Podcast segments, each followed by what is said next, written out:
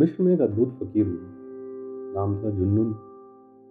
एक युवक ने आकर उससे पूछा, मैं भी सत्संग का आकांक्षी हूँ। मुझे भी चरणों में जगह दो। जुन्नुन ने उसकी तरफ़ देखा। दिखाई पड़ी होगी वही बुद्ध की कलछी वाली बात, जो दाल में रहकर भी उसका स्वाद नहीं ले पाती। उसने कहा, तू एक काम कर। खीसे में से एक पत्थर निकाला और कहा चल बाज़ार में सब्ज़ी मंडी में चला जा और दुकानदारों से पूछना कि इसके कितने दाम मिल सकते हैं। तो भागा हुआ गया। उसने जाकर सब्ज़ियाँ बेचने वाले लोगों से पूछा। कई ने तो कहा, हमें ज़रूरत ही नहीं है। दाम का क्या सवाल? दाम तो ज़रूर से होता है। हटाओ अपने इस पत्थर पर किसी ने कहा कि ठीक है, सब्ज़ी तोलने का काम आ जाएगा। तो दो पैसे ले लो। चार पैसे ले लो।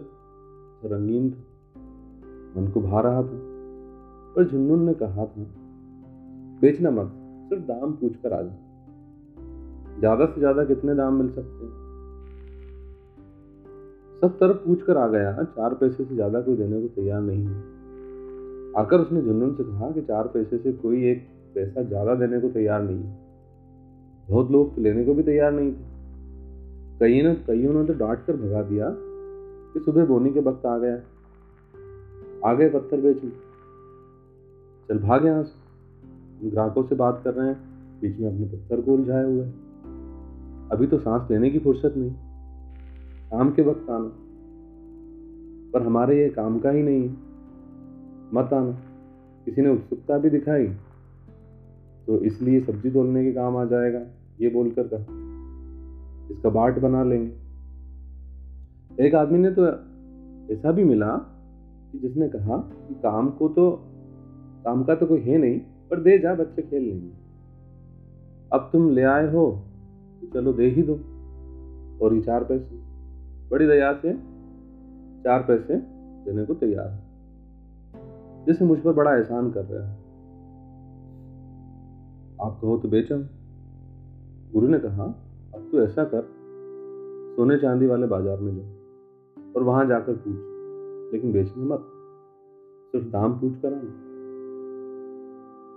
चाहे कोई कितने ही दाम क्यों न लगा, क्योंकि ये पत्थर मेरा नहीं मेरे पास किसी की अमानत है। इसलिए मैं तुझे दिए देता हूँ, केवल इसे अमानत ही समझना।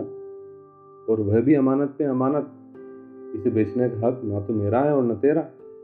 इस बात को गांठ बाँध ले। बाज़ार गया वो तो हैरान होकर लौटा। सोना चांदी के दुकानदार हज़ार रुपए देने को तैयार है। भरोसा ही नहीं आ रहा था उसे। कहाँ चार पैसे और कहाँ हज़ार रुपए? कितना फ़र्क हो गया? एक बार तो लगा कि बेच ही दे। एक आदमी बाद में हज़ार दे या ना दे, इससे तो बेच ही दो अभी। पर गुरु ने मना किया था। इसलिए उसके हाथ बंधे थे, वरना वो तो कब का बेच चुका होता?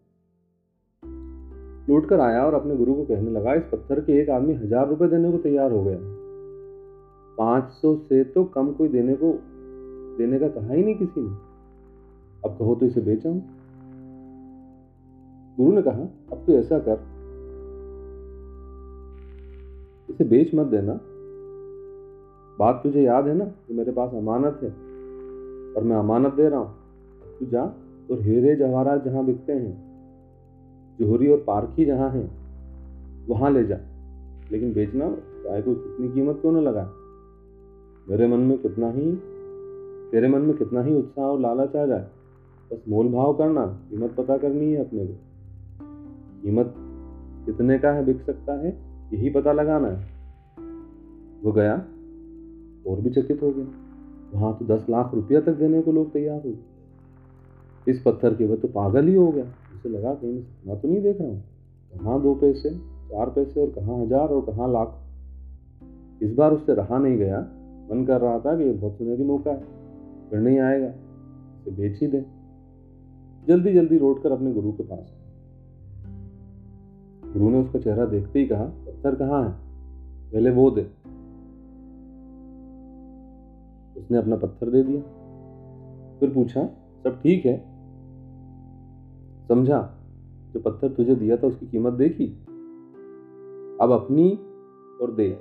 सत्य का तू आकांक्षी है। इतने से ही सत्य नहीं मिलता। पारखी भी है या नहीं, ये भी जानना ज़रूरी है। नहीं है तो हम सत्य देंगे। और तू दो पैसे दाम बताए। शायद दो पैसे का भी नहीं समझेगा। पारखी होना ज़रूरी है। पहले पारखी होकर आ। सत्य तो है देने को तैयार भी हैं। लेकिन सिर्फ़ इतना कह देने से तो आकांक्षी है, काफ़ी नहीं होता। क्योंकि मैं देखता हूँ अकड़ तेरी भारी है। पैर भी तूने झुककर छुए हैं। शरीर तो झुका, तू नहीं झुका। छू लिए हैं तो चार बस। छूने चाहिए इसलिए। और लोग भी छू रहे हैं, इसलिए ही तू झुका। झुकना ही तुझे नहीं आता। तो जिन हीरो की यहाँ चर्चा है, वह तो झुकने से ही उसकी परख आती है। पहले झुकना सीख कर फिर आना सब